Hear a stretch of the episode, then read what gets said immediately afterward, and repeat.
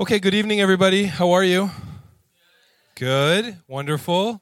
Thank you again uh, for serving this weekend at Moore. What a wonderful weekend that was, eh? What a great time that was having this room packed out with stinky teenagers. It was wonderful. Beautiful, smelly, stinky teenagers. I just love them.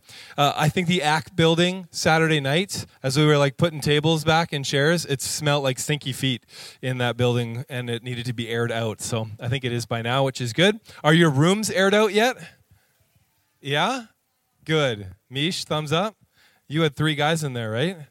Yeah. Windows open the whole time. Dawn, you had three guys in yours too, eh? Who had who had more than four people with you and your roommates in your room. Did anybody have like four or more?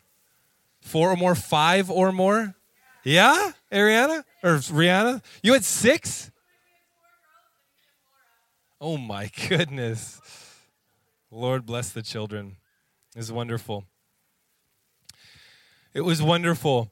Uh, we're going to continue on in our series, The Kingdom is Like Tonight. Uh, and we're going to go through another parable, we're going to go through another story, and uh, we're going to have a good time. But before we do, I want to share a bit about um, Austin and I's trip up to the Yukon uh, just over a week and a half ago. Huh? Look how cute that big giant is on a frozen lake, eh? yeah, I've got a I got video footage of him singing Jesus loves me. If anybody wants to see that video footage, I will show you later. I didn't cue it up for this, uh, but I have video footage of him. Were you in snow pants or just big snow boots? Might have been in snow pants. Uh, all worship was led and done in snow pants up in the Yukon. So, worship team, next time, could you wear snow pants? Would be really nice. Just as you get up on stage, that every time you step. It's wonderful. Who here has been to the Yukon before? Yeah, really? Right on a couple people. You wish. I wish for you as well. It's a, it's a fantastic place. Um, it looks like this for like 10 months of the year. Uh, and then two months of the year, it's like sunny and the sun is always shining and it's like somewhat warm uh, but it's just wonderful because the sun never really ever goes down. It never gets dark. Kind of where like it looks like right now is the darkest it gets in the middle of the summer and it's just super fun. But more than just the light uh, in the summer uh, the culture that is up there is just fantastic right? Like the people and the culture that were there uh, I've been a few times, and every single time I leave the Yukon thinking, man, I love these people and I love this culture. And if there was some way that I could bottle up that culture and have it here, that is where I would want to live. Like that is the place that I would want to be is in that culture, the values that they have, the people, how they interact with one another. They're so honest with who they are to the point where it's so refreshing that what you see is just what you get with people in the Yukon. Like they will tell you what they're thinking the moment that you meet them. Like Sharon. Kim, do you remember Sharon? Okay, Sharon is a lovely lady. I don't have a picture of her, uh, but I haven't I haven't seen Sharon for over seven years. Okay, last time I went up, and the only time I ever see Sharon is when I'm in the Yukon. And we are Facebook friends, but we never message at all, ever on Facebook. So there really is no friendship beyond the time that I'm up in the Yukon. So we get picked up from the airport and we go straight to the church. And Sharon is there at the church. And Sharon to me is like the quintessential example, stereotype of a person who is like a Yukoner. She will just tell you what she is thinking and doesn't really care about how you're going to react to what she's saying and it's almost offensive, yet hilarious and refreshing all together at the same time. Do you know what I'm talking about? Do you know this type of people? So we get there, and she asks Austin about, like, what are you going to do next year? What are you going to do? Um, blah, blah, blah. What are you taking for the school year? And classic Austin's response, I don't know. I kind of want to travel. I don't know what I'm going to do yet. Blah, blah, blah, blah, blah, blah, right? So, uh, then she goes on this whole rampage of like, oh, Bible college students are still just the same. And I was like, really? Tell me about it. She's like, They just freak out all the time about, I don't know what the Lord is going to do with my life and I don't know where He's going to take me. And this was her response Oh, stop it already. Quit complaining about it. The Lord's going to lead you. Just wait and He's going to show you. Stop complaining. Like, that's the first thing she said. The first thing she said when we met her in the church. And you know what? I found it so refreshing. I found it so refreshing. I'm like, this is my kind of person. Just say it how it is. She's being so honest. She's not being rude but she is just being honest and vulnerable in who she is, and I loved it. There's a different culture. There's a different vibe that is up there. And I think the reason why is because for literally like 10 months of the year, uh, life is difficult. Like everything is frozen over. Uh, the camp, I can show you pictures later, but there's no electricity in any of the cabins. There's no running water. Yeah. oh, the Cooney boys are in the room. Michael, Emmett, I'm glad you guys are here. I'm going to take you guys to the Yukon next time I go. How about that? so there's no no electricity in the cabins. There is in like the main kitchen dining hall and in the washrooms when the washrooms are working but the washrooms don't work in the winter because the pipes freeze over and so they just keep the washrooms closed. You know what i'm talking about abigail. And there's no running water. They have to like bring water in. Uh, you use outhouses in the winter when it's minus 35 outside and the only way that you keep your cabin warm is through a wood stove. And you have to like get the fire going in the evening. You got to stoke it and keep it going and sometimes have to get up in the middle of the night. Uh, and you just need to survive. Like you have to survive uh, because it's minus 35 out there. But what's really nice about that culture is that like people know that we all have this survival reality, and so they help each other out a lot. They're always looking out for each other, they're always taking care of each other, they're always celebrating each other, like all the time. It's a culture that I just love about the Yukon. If they know you, they are like they will take care of you. Even if they don't know you, they will just accept you and they will take care of you. Like that's one thing that I just love about Sharon. I love about the whole crew up there is that like if you go there, they will treat you like family no matter what. And that culture is just wonderful. I love it. And we're speaking a bit about culture and talking about what the kingdom is like as well, and the people who exist and live in the kingdom. And Jesus used multiple stories and examples to display the culture and the values and the people of who are in the kingdom of God.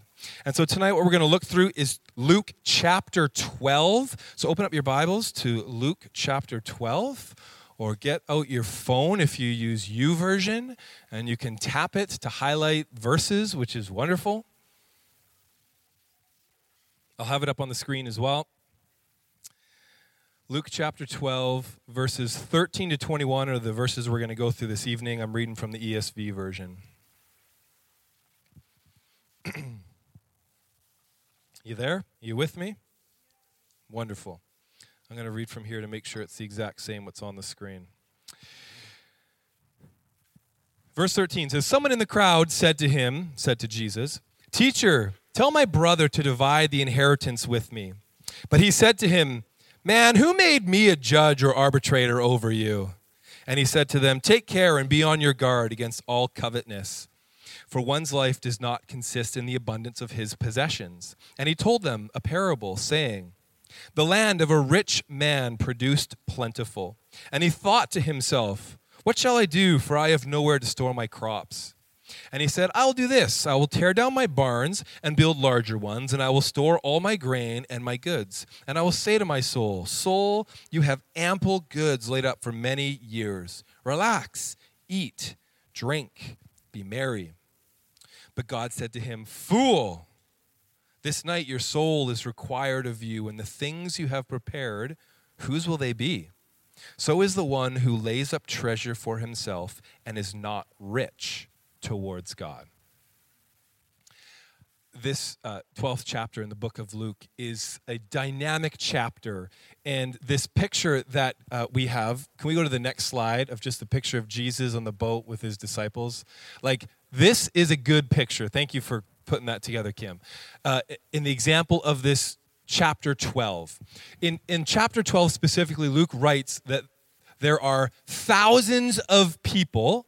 So maybe we don't see thousands of people in this picture, but thousands of people, you can look in verse 1, it says that they're like stepping over each other, that they're milling about with one another. And Jesus is going back and forth from speaking to the crowd of thousands of people that are trampling on each other to speaking to his disciples having these like personal conversations with his disciples and then like speaking to the masses, thousands of people at a time, and then going back and forth, disciples, the masses, disciples, the masses. And a unique setting to like in a public space like this where he's speaking to all of them to stop and refrain from his conversation and then just like continue on and teach his disciples.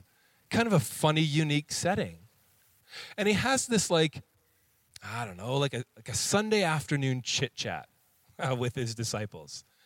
You know, Sunday afternoon chit chats that you'll just talk about like whatever topics just kind of vary and pretty much anything under the sun you'll talk about. Here are some of the things that he decided to chat about his afternoon chat with his disciples. He talks about and warns them to beware of the spread of hypocrisy from the Pharisees. He's like, anything that is said in secret is going to come to light eventually. So don't be like them and hide things and keep things secret. It's all going to come out to light. So just don't be like them. Beware. He says, Don't fear man. Yes, man can kill you, but God can send you to hell. So fear God instead. Good Sunday afternoon chat. He says, If you acknowledge me in public, I will acknowledge you before the angels. Oh, okay. But if you deny me, I'm going to deny you back. Just a nice Sunday afternoon chat with his disciples, right? oh, and he says, when you're arrested and you're accused in the synagogues, don't be anxious. Really? Okay. Like if I'm arrested and accused and put in front of leaders in the synagogue, I'm not to be anxious. He says, just trust the Holy Spirit who is with you. Don't worry about what you're to say. The Holy Spirit will teach you what to say. Just a nice, light conversation with his disciples, right? Then somebody from the crowd hollers to Jesus, Hey, I want some of the inheritance from my land. My brother's taken all of it. Just out of nowhere. And Jesus says, Hey, man, hey, I'm not the judge. I'm not the arbitrator of this situation. And then he speaks to the masses. Unique setting, I would say, the least, right? So here's this man who hollers to Jesus in the masses of the crowd, concerned about his financial well being. Now, he may be mistreated, he may not be mistreated. There's no backstory about this person. Nonetheless, he feels like he is being mistreated by a brother. And so he approaches Jesus as one would approach a rabbi, as one would approach a teacher, saying, I need some advice, I need some help. He wants him to be like an arbitrator to the situation, but really what this guy is looking for is an advocate on behalf of himself. Jesus, I need your help. And I think we've often come to the Lord in that same vein, right? Jesus, I, I need some help. I need an advocate in my life. I have a situation that's at hand, and I need not just your assistance, but I need you to stand on my side and advocate for me. And sometimes we do that with great sincerity and sometimes we do that in great need, but I think we could all say we also sometimes do that in great selfishness. That there are times, if we're honest with ourselves, that we say, Jesus, I need you to do this for me, but really that need is more want. Anybody been there before? I think I've been there before. I know I have. And here this man is the same. Jesus responds to him and he says, Take care be on your guard against all covetousness, for one's life does not consist in the abundance of his possessions.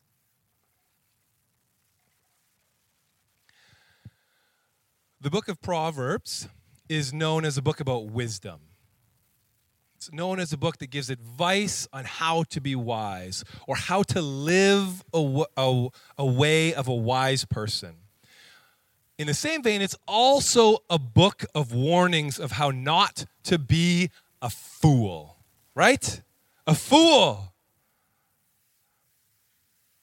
Proverbs is about a warning not to land on the side of being a fool, but rather live a life in a way in which that you will be considered wise. So warning is against being a fool. A fool is one who does not take advice from people or leaders in their life, but rather they just trust themselves. A fool is one who is constantly spewing out words and never being silent. Always has an answer, never keeps their mouth closed. a fool is one who dishonors their parents. A fool is one who is reckless. A fool is one who is careless. But here we have in this story that Jesus shares to the crowd of a man who has a property and resources and food and grain, and yet God calls him a fool. He calls him a fool. But why would God call this man a fool? Again, this is a story. It's not a real human being, but in the story in which that Jesus is portraying this spiritual truth, he's acknowledging the man to be a fool. He's not a fool because he's a farmer, right? It's good that he has property, it's good that he has a job, he's an accomplished human being. He's not a fool because he's a hard worker. Hard working is actually a very good and very biblical thing to do. Amen?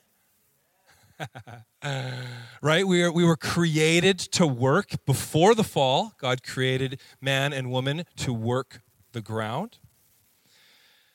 Paul says in, uh, in the second book of uh, Thessalonians to the church in Thessalonica, I love this. This is the classic slogan for any church like uh, work bee potluck. He who refuses to work shouldn't be given free lunch. Like, so true, eh? If you don't work, you don't get fed. You got to earn your keep. Paul also says in 1 Timothy the person who would not work and take care of his own household is worse than an infidel okay, this is serious business. We, we got to work, right? Work is a very good, godly thing to do. So he's not a fool because he works hard. He's not a fool because he's accomplished. He's, he's not a fool because he's rich or he's profitable. Wealth isn't inherently a bad thing, right? Job was wealthy, Abraham was wealthy, Solomon was wealthy. There's example of great biblical men who were wealthy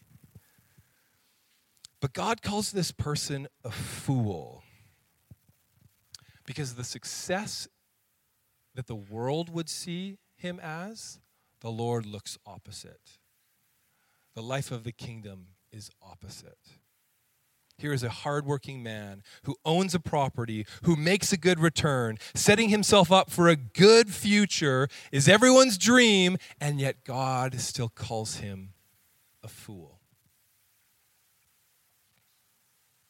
So, why then is he considered a fool?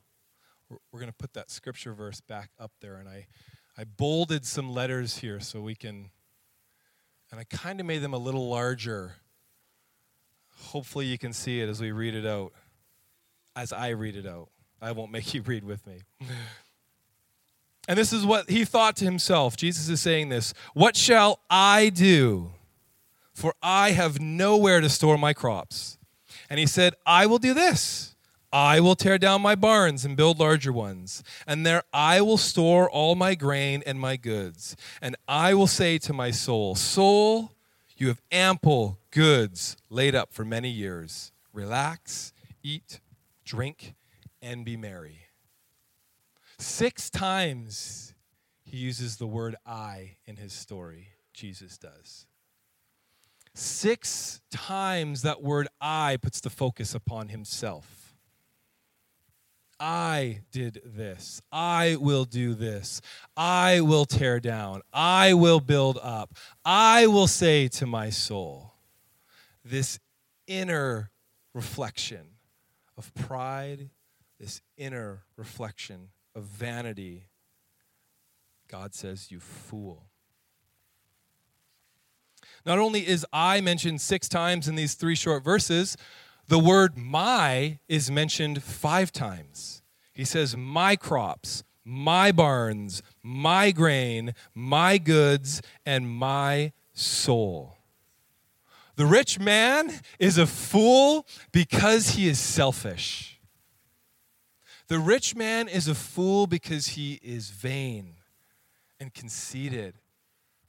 It's not because he is wealthy, it's because he is greedy. The main issue of this parable is not wealth, it's his attitude of obtaining the wealth and how he hoards it and does not share it. So, the essence of this parable, the essence of this story, and what the kingdom is like, is that greed keeps us from resources that God brings your way. It keeps us hidden, it keeps us hoarding, it keeps us down. And the Lord desires for us to live in a very different posture and a very different way. And I believe that as this man would have asked Jesus about the inheritance of his father's land, that his brother may have been keeping it to himself, Jesus could sense the greed in this man's voice. He could sense the greed and the selfishness in this man's request of Jesus. My crops, my grains, my goods is the man in the parable. Like we can we can plant and we can sow and we can water and we can uh, reap, but we can't grow the crops. We can tend to and take care, but we don't have the power to create and to grow like God does. So this man is a fool. He's puffed up with pride. His pursuit of possessions and comfort led him to neglect a pursuit of God. Even saying, My soul, oh soul, relax. My soul, relax. I'm going to take care of you. Like he has the power to possess and save, excuse me, like he possesses the power to save his soul. So he may be physically rich in resources, but he is spiritually poor. Physically rich, but spiritually poor. Jesus says in Matthew, do not lay up for yourselves treasures on earth where moth and rust destroy and where thieves break in and steal, but lay up for yourselves treasures in heaven where neither moth nor rust destroys, and where thieves do not break in and steal. For where your treasure is, there your heart will also be. It's only fitting at some point as we talk about the kingdom life, the kingdom of God is like, we must talk about finances. We must talk about money. Jesus continuously talked about money to his disciples, continuously talked about how they steward and handle their resources and their finances. And we cannot be people of the kingdom, we cannot be people of God if we do not steward our finances well. And you might be thinking, well, hey, I'm a Bible college student. I don't have a ton of that. It's not about amount. It's not about amount, it's about what we do with that amount. About this, it's not about the wealth, but it's in which He attributed it and how He stewards it. God calls him a fool. God calls him a fool. So the rich man is a fool because I'm going to list off four things for you, okay? And the first one is this The rich man is a fool because he does not give God any of the credit. He gives God no credit whatsoever to his resources. My crops and my grains and my produce and my barns and my soul. The I, I, I, I. And how often do we not give God the credit for the blessings that He's given to us in our lives? Oh, too often. Even in the simplicity of our essential needs of food, how often do we just take for granted the essential necessities of food? Right? We're blessed here. we can really make this personal as we talk about our cafeteria. We can really make this personal in the fact that somebody else buys, purchases, prepares, sets out, and cleans up our food for us, right? We are super blessed for those who live in the dorm on campus here. We are super blessed that we have supermarkets yes, that charge us way too much, but nonetheless provide the resources for us to get food that we don't have to go out and hunt it ourselves. Yes, some of us would like to go hunt it ourselves. Irregardless, it's there for us, and the God provides for our essential needs. He provides for us the simplicity of food, even, even health and hygiene, community, and oh man, our geographical region and the beauty of what these days have been. Like, what about creation and education? We can just take for granted so often the essential needs that God provides for us every day. Yeah? And we see this man do the same. He is a fool because he does not give God the credit. He is also a fool because he's only living for himself. Only living for himself. I think most people, and this isn't like Christian, non Christian, this is unfortunately infiltrated into believers as well. Uh, most people define their lives, maybe they wouldn't explain it this way, but they live it this way about in a way that we gather for ourselves resources and stuff, right? We gather possessions, we gather things. We love to go out and purchase things and have things. And there's security that we have when we have stuff in our grasps and life can be defined by what vehicle we have, or what clothes we wear, or what shoes we have on, or what cell phone or computer, or whatever it may be, what level of education we have, what kind of home we have, what kind of place we live in. All of that, we can define our lives by these things that we gather. And the way of the kingdom is not about things that we just gather, but it's the things in which that we give away. So Jesus says to this man, Be careful be careful, pay attention. That greed would not take over your heart because it can ruin relationships, it can ruin friendships. Kingdom living has more to do with giving away and being generous than just making a good return on our resources. Uh, he's also a fool because he stores up treasures in the wrong places. Stores up treasures in the wrong places.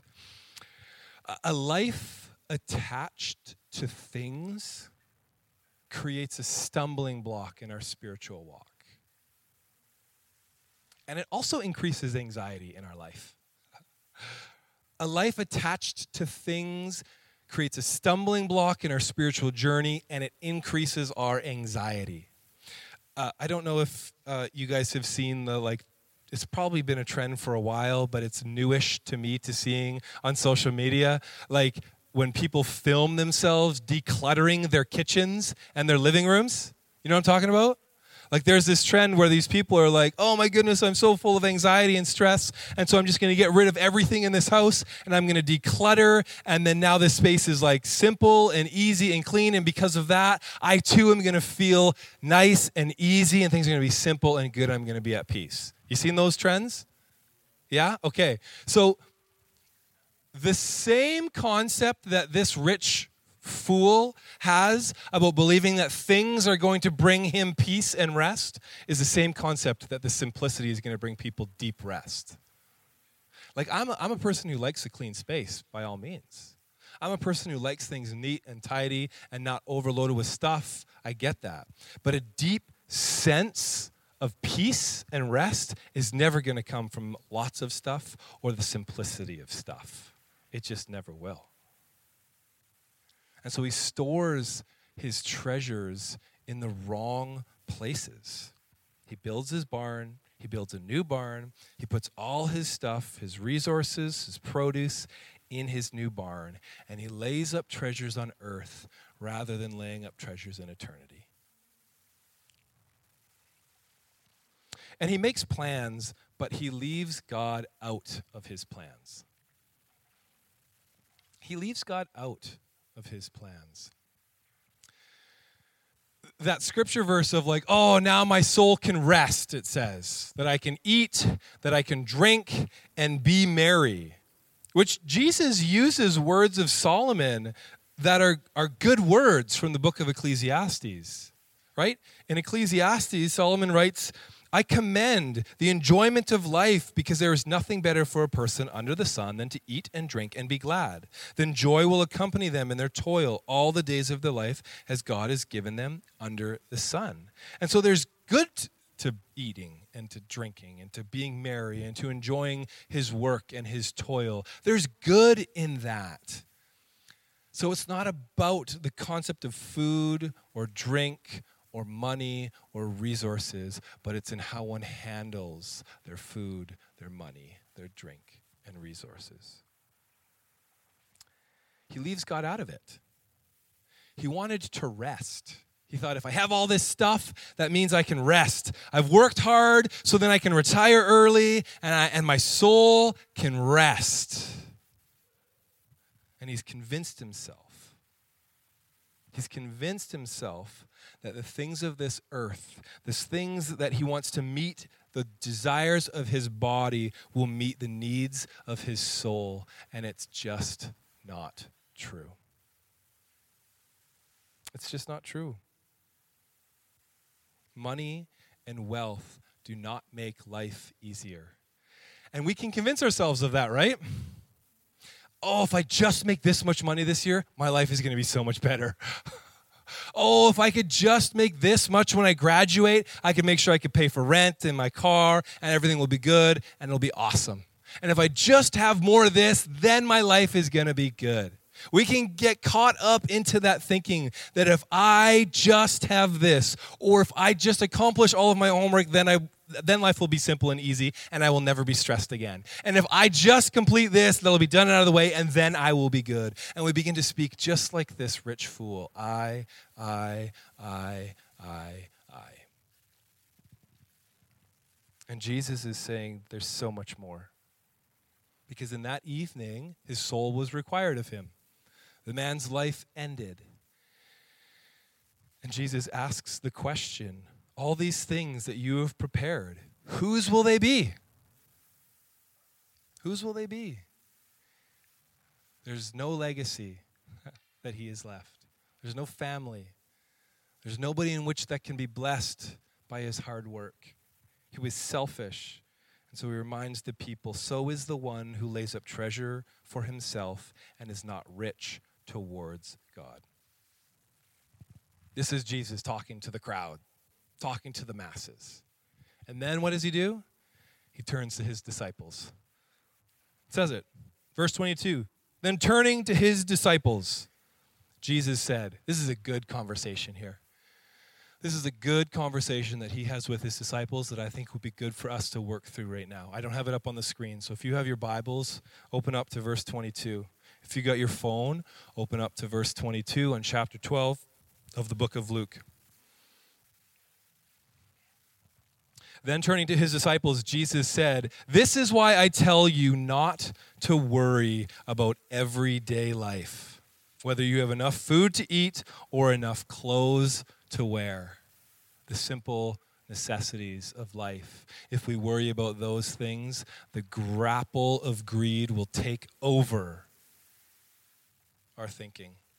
For life is more than food, and your body more than clothing. Look at the ravens. They don't plant or harvest or store food in barns, for God feeds them. And you are far more valuable to Him than any birds. Can all your worries add a single moment to your life? And if a worry can't accomplish a little thing like that, what's the use of worrying over bigger things? Oh, I think of the Israelites in this moment when the Lord provided manna for them, and they weren't to take more than just that for the allotment of the day. I think there's two reasons why the Lord did that. Because he wants his children to trust in him that he will provide for them, was reason number one. That they daily would trust in Jesus, trust in their Lord. And two, because he takes great pleasure as their father to provide for them. Two reasons so that his children would trust him and so that he can take pleasure in providing for them. The same is true for us that we're not to worry, that we're to trust in His provision so we can be faithful in trusting and then He can be generous and enjoy the provision. Verse 27 Look at the lilies and how they grow. They don't work or make their clothing, yet Solomon in all his glory was not dressed as beautifully as they are. And if God cares so wonderfully for flowers that are here today and thrown into the fire tomorrow, he will certainly care for you. Why do you have so little faith? Jesus just says it the way it is, eh? It can almost come across as offensive, can it not? Why do you have so little faith? Don't be concerned about what you eat and what you drink. Don't worry about such things. These things dominate the thoughts of unbelievers all over the world. But your Father already knows your needs. Verse 31 Seek the kingdom of God above all else, and he will give you everything you need. Some of you need to read that again. Seek the kingdom of God above all else, and he will give you everything you need. I love that he says this to his disciples. So don't be afraid, little flock. little flock, don't be afraid. For it gives your Father great happiness to give you the kingdom. Isn't that awesome? Isn't that awesome? What a promise. For it gives the Father great happiness to give you his kingdom. He doesn't do it out of obligation. He doesn't do it because he has to. He does it out of great joy and great excitement and great compassion and great happiness to give you his kingdom. Sell your possessions and give to those in need. Oh, that turned quickly. Okay. Wow. I have to what? Sell your possessions and give to those in need.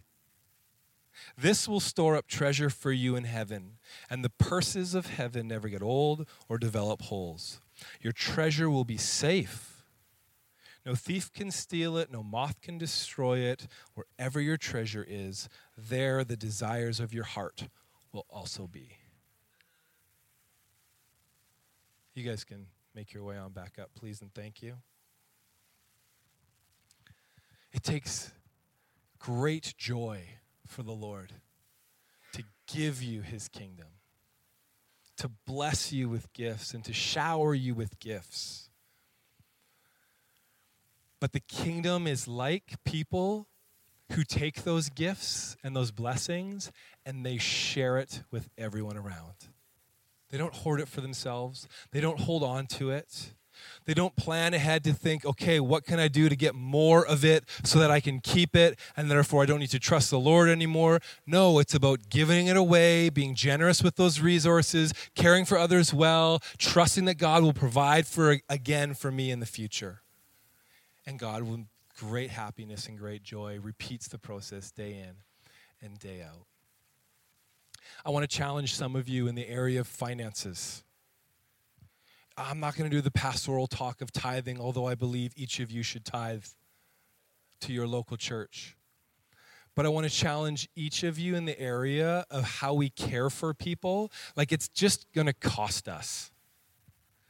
I'm so convicted by this, especially within the local church and especially with leaders in the local church. We budget everything and we make possibility of budgets and provisions and finances to serve and to bless, but we always are handing in resources or receipts, I mean, to get back.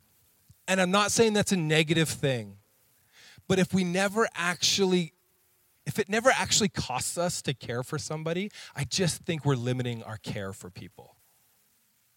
And I mean that like emotionally, mentally, I mean that financially. Like God calls us to be generous in our giving.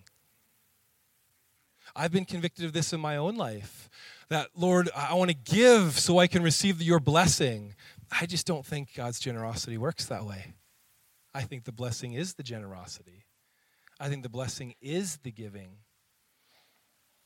That we can care for people when it costs us, and the receiving back is just the blessing of being generous towards them. That is kingdom living. That is the culture and the value of the kingdom. So, what is the kingdom like? what is the culture and the values of the people of the kingdom? And again, the kingdom is not like Yukon, where it's a geographical location that's a frozen tundra for 10 months of the year. Well done, Jorah. God's kingdom exists wherever God is king. That means in your finances, that means in your resources, that means in your posture, in your attitude, how you handle your stuff, how you uh, manage your resources, how you steward your finances. Is God king of every single area in your life? Bless you. The culture and value of its people is this it's where people lay up treasures in heaven and not just on earth. It's where people lay up treasures for others and not just themselves. It's where they care more about eternity than they do of earthly pleasures. The value and the culture and their people, they don't worry about the provisions of everyday life. They have great faith. They don't they don't fear that God is not going to provide for them. They don't doubt it. They don't worry about it. They're not surrounded by that anxiety and that worry of, oh no, like our world stresses about it. They seek the kingdom of God and they see the kingdom of God in His creation, in the birds and in the flowers and in the fields. Little bit easier on days like today. Amen. They're intentional about caring for everyone around them. They sell possessions just to give to the needs of other people. That's the value and culture and people of the kingdom. They seek the kingdom of God with no fear or worry or doubt that their heavenly Father, in who takes great joy in taking care of them. And would you stand with me on this last one?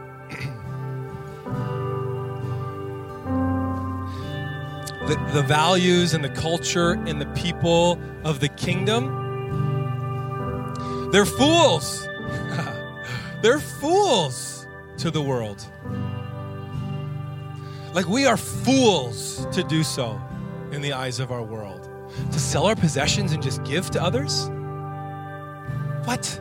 To make sure that all the hard work that I've done to gain and receive, I'm going to share it for those who haven't done the hard work, and I'm going to care for them because they need to be cared for, is foolishness to the ways of this world. They are the hoarding, the receiving, the holding, the eyes and the my's. But the kingdom is opposite. The kingdom is us. Kingdom is the collective. The kingdom is taking care of one another. And Paul, in his words to the Corinthians, he says, God chose what is foolish in the world to shame the wise. God chose what is weak in the world to shame the strong. God chose what is low and despised in the world, even things that are not, to bring to nothing things that are. I love that. So that no human being might boast in the presence of God, and because of him, you are in Christ Jesus, who became to us wisdom from God, righteousness and sanctification and redemption, so that it is written, Let the one who boasts boast in the Lord. So we can boast in the Lord, not in the eyes and the eyes.